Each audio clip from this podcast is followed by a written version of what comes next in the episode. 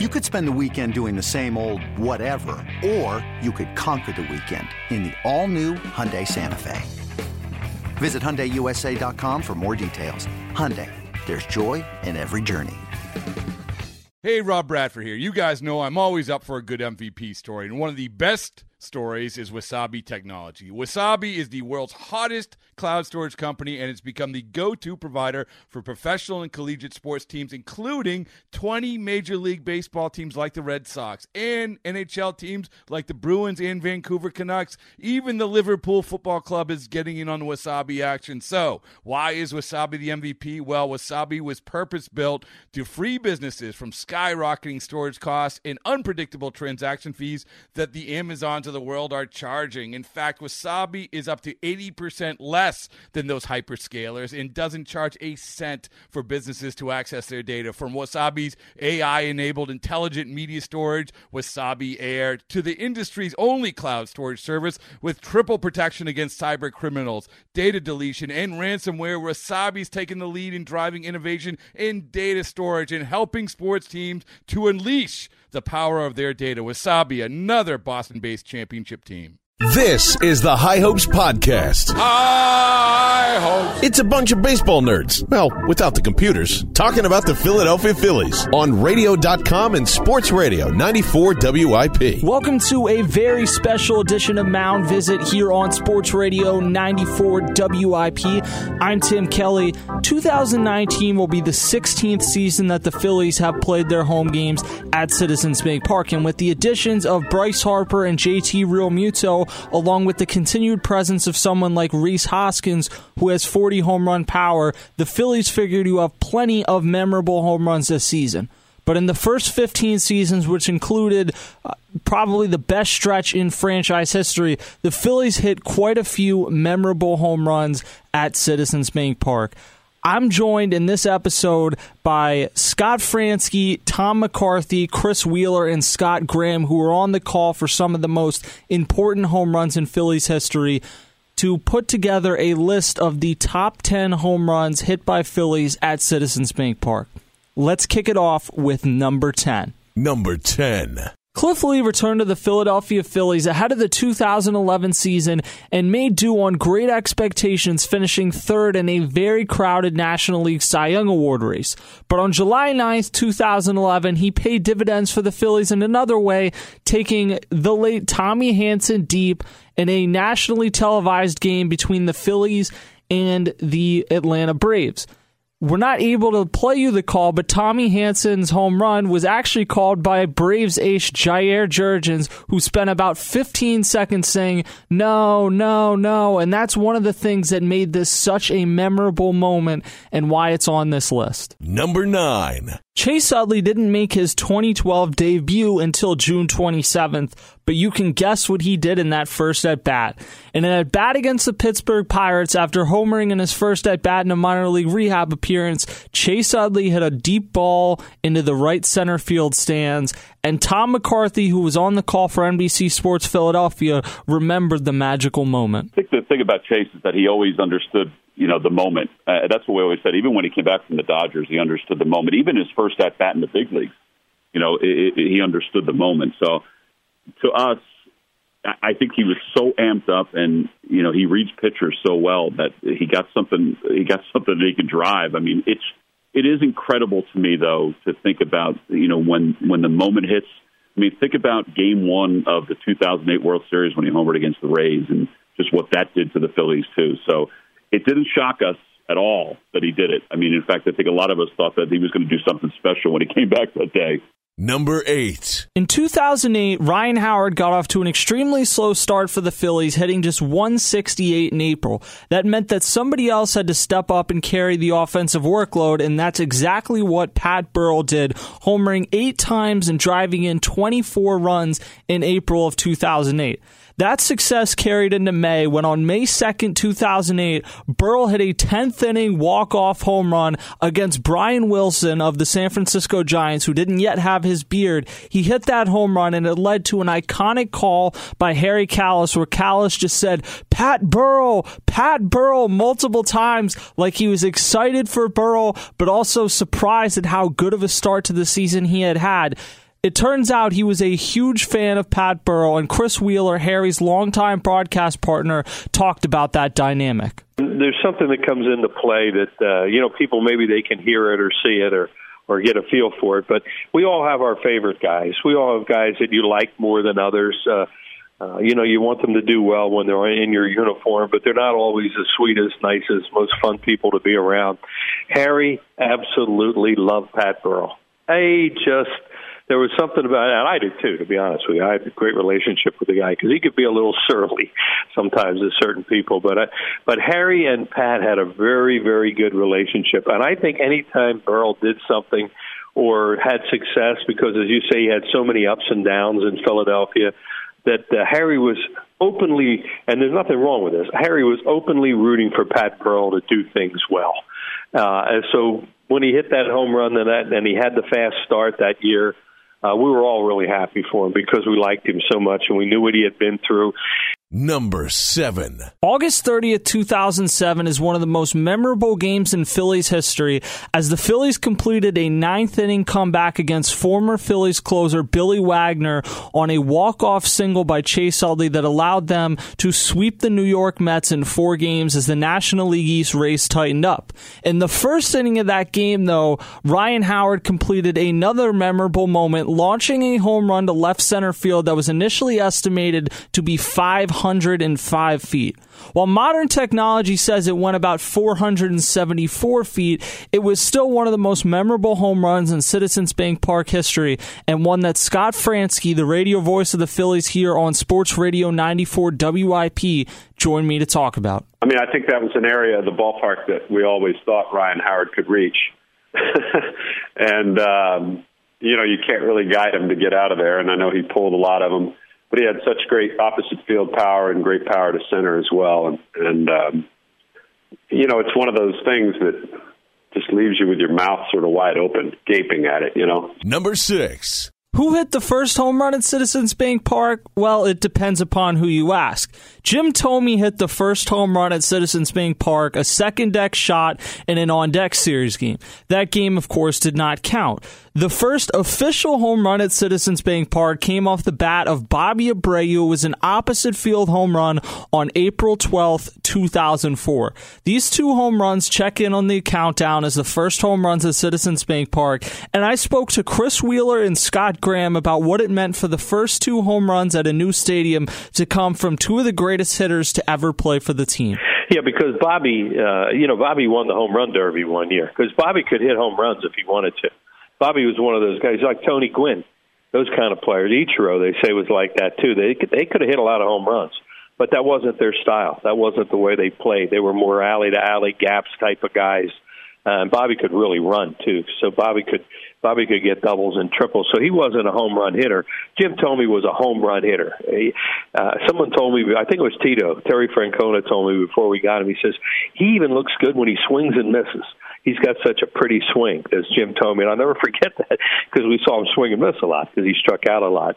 But to see uh, both those guys hit home runs, you're right. They're two very, very different people that hit those home run balls. Um, very different, different players, very different type of hitters. Uh, but the first in a in a ballpark was uh, it was always kind of cool. Jim had the ability to rise to a moment, regardless of what the the situation was. Uh, you know, I can think of a number of things that he did over the course of time when he was with the Phillies before they got to Citizens Bank Park. I mean, you know the uh, the Hurricane game, the big home run that he hit in 2003, or that unbelievable Saturday afternoon game against the Red Sox that Todd Pratt won with the three-run home run. Thome homered twice to tie that game with the Red Sox in the lead in the eighth and in the twelfth. Um, so Jim was capable of, of rising to an occasion so it seemed apropos that in the first, you know, the first opportunity to hit a ball out in the brand new ballpark that Jim kind of christened it. Um, and you know, people remember Bobby was not with the with the home run uh, derby at the All Star game being the exception. He wasn't really a home run hitter per se, um, but I what I remember most about that period of time was we were all so completely in on the new ballpark. That and you know when we first got there, uh, for the for the first day that we played. It you know it, it was it was a period of time. It was wet um, for the on deck series, um, and there were still some things that had just been finished up. There was you know some some dust from ceilings that was still on floors. I mean, it, the place was literally just finished. Um, and I, I think when you start looking at those types of moments, um, it makes it so that it's home a lot quicker. Number five. On June 20th, 2006, the Phillies lost 9 to 7 to the New York Yankees at Citizens Bank Park. But what's remembered about that game is that eventual NL MVP Ryan Howard drove in seven runs, including a three run home run into the third deck in right field off of future Hall of Famer Mike Mussina. In the Phillies dugout, Brett Myers and Ryan Madson, two of his teammates, geeked out. In the other dugout, Yankees manager Joe Torre gave a deadpan reaction. Scott Franzke, the radio voice of the Phillies, right here on Sports Radio 94 WIP, says this is the game that turned Howard into a national figure. And it was one of those things, again, that sort of the, the legend started to build with Ryan Howard at that point. I mean, uh, you know, talk of him as a youngster coming through the system, getting a chance finally, Thome you know, uh, being moved out and giving Ryan that full time chance. Uh, and I, I thought that was one of those things that not only cemented his legacy, uh, or you know, really started his legacy with the Phillies, but I think it also started to open people's eyes nationally. I mean, given that it was off a guy like Mussina, uh, off you know the Yankees, and you know you get a reaction like Joe Torre's, and and then everybody starts to take notice, and I think that's when Ryan starts to sort of tip the scales into being not just a, a, local star, but a national star as well. Number four. Ryan Howard broke Mike Schmidt's single season Phillies home run record in 2006 by launching his 49th home run at RFK Stadium in Washington, D.C. While Phillies fans weren't there in person to see Ryan Howard's record breaking home run, they got another treat a few days later when on September 3rd, 2006, Ryan launched three home runs in a day game at Citizens Bank Park, making him the first Philly to ever hit 50 home runs. Scott Graham and Harry Kalas were on the call, and Graham says, and Graham is on every network calling some level of football, basketball, he's called baseball he says what Ryan did in 2006 is still one of the most amazing things he's ever seen in professional sports. I mean, we were in the middle of, of a wave that was going on at that point that was unlike anything anybody had ever seen.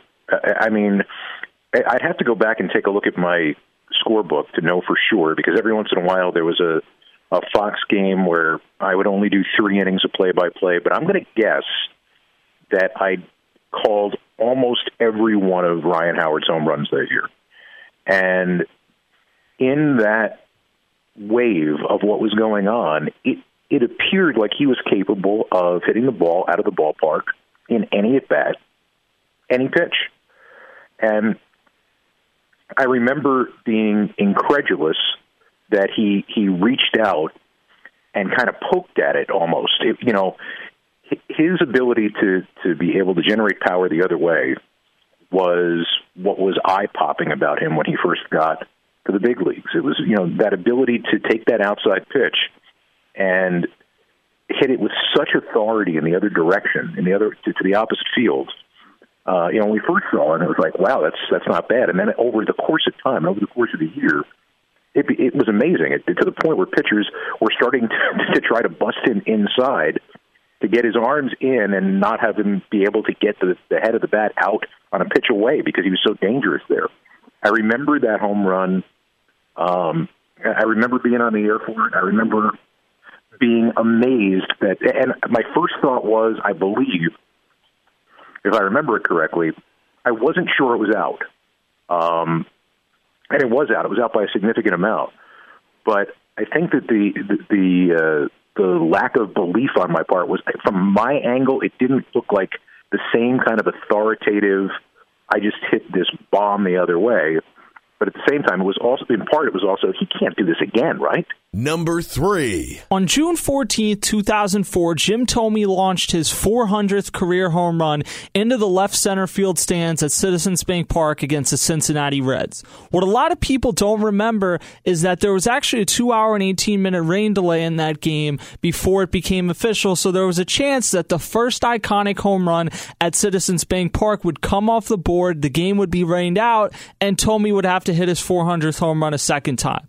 I talked to Chris Wheeler and Scott Graham about that dynamic and also about not making the home run call bigger than what it was. Harry had a, a, the ability to capture a moment, you know, you know, more than anybody I've ever been around, and maybe most guys that ever have done uh, broadcasting for a living.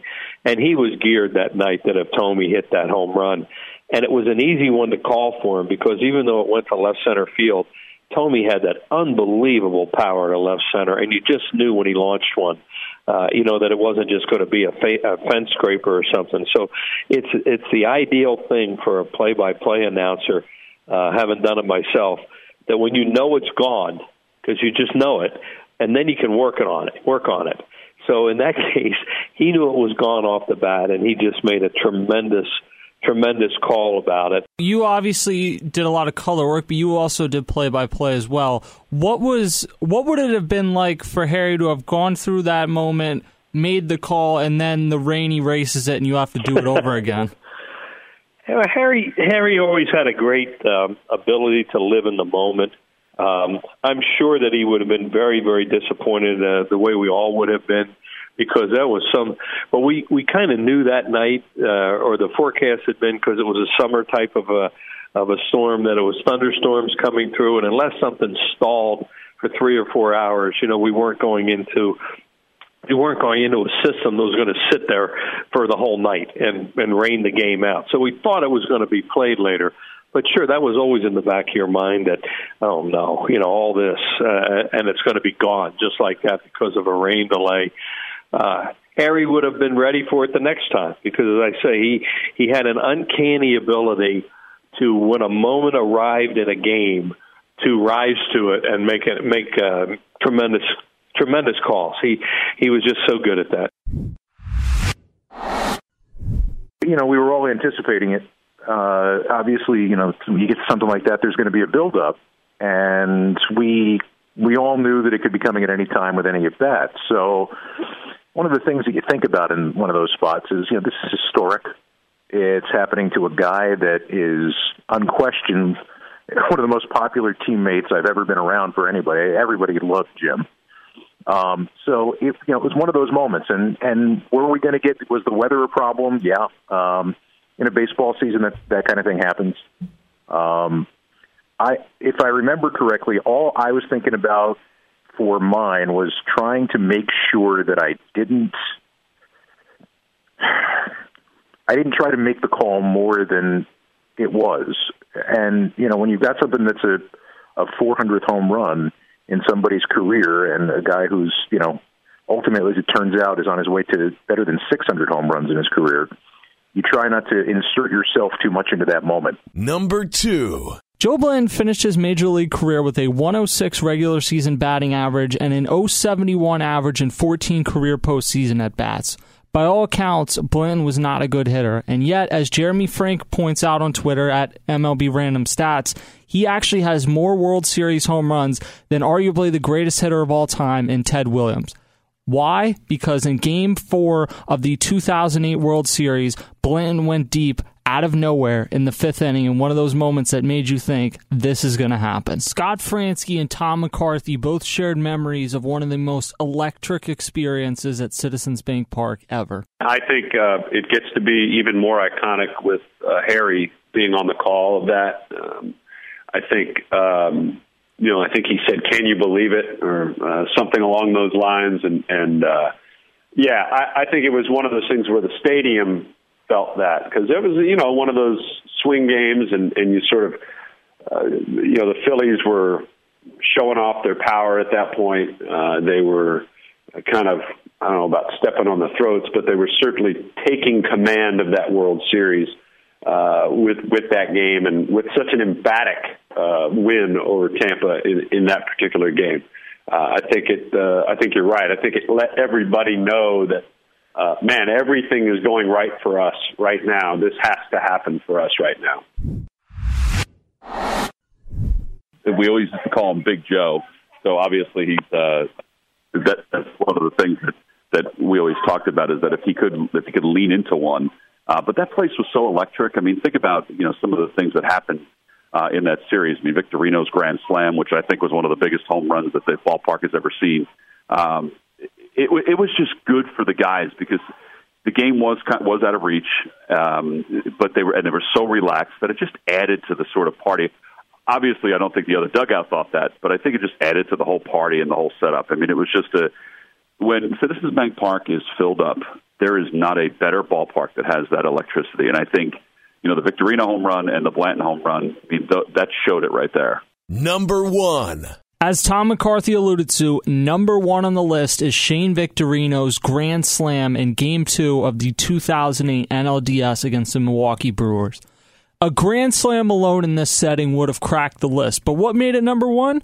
Brett Myers earlier in the inning had worked a nine pitch at bat, and this came against CC Sabathia along with the Grand Slam. CC Sabathia, who won a Cy Young Award with the Cleveland Indians, has spent now a decade with the Yankees and may still be remembered the most for his three month stint with the Milwaukee Brewers when he became arguably the greatest trade deadline acquisition in MLB history, going 11 and 2 with a 165 ERA, seven complete games, three of which were shutouts in 17 starts. And yet, when it came time to face the Phillies, he ran out of gas. Brett Myers and Shane Victorino specifically made him pay. Victorino one, I mean, as home runs go, uh, again, that was one of those that I think signaled to everybody uh, at the start of the playoff series that look, hey, um, like we're we're we may really do this.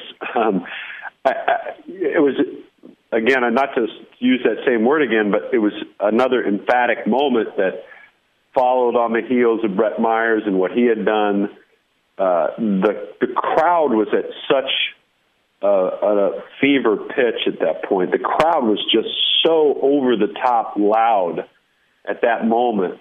Um, it's one of those things where, uh, you know, even looking back now, as I think about it, I still get goosebumps thinking about the way the crowd reacted, and um, and I think it was an early signal to everybody that the 08 playoffs were going to be a lot different than the 07 playoffs were, which obviously were very short lived. You know, I was thinking about that. You know, and and I think significance wise, I, I think you're right. I think it has to be up there. If it's not one, it's two. And I think the Myers at bat has to be connected to it in some way, shape, or form, because the the the, the noise at the ballpark. I mean, it was absolutely deafening. I was down the left field line uh, because uh, uh, the the secondary press box was down the left field line, and I was down there getting ready to do an interview with somebody, and I got I got a chance to see the trajectory of the ball from left field and the reaction of the crowd. It was incredible. I, I, I get chills even when I think about it now.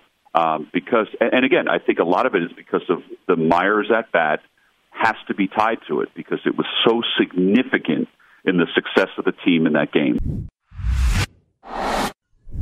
That was, um, oh boy, you know, anybody was lucky enough to be there that night will never forget the energy in the ballpark that night.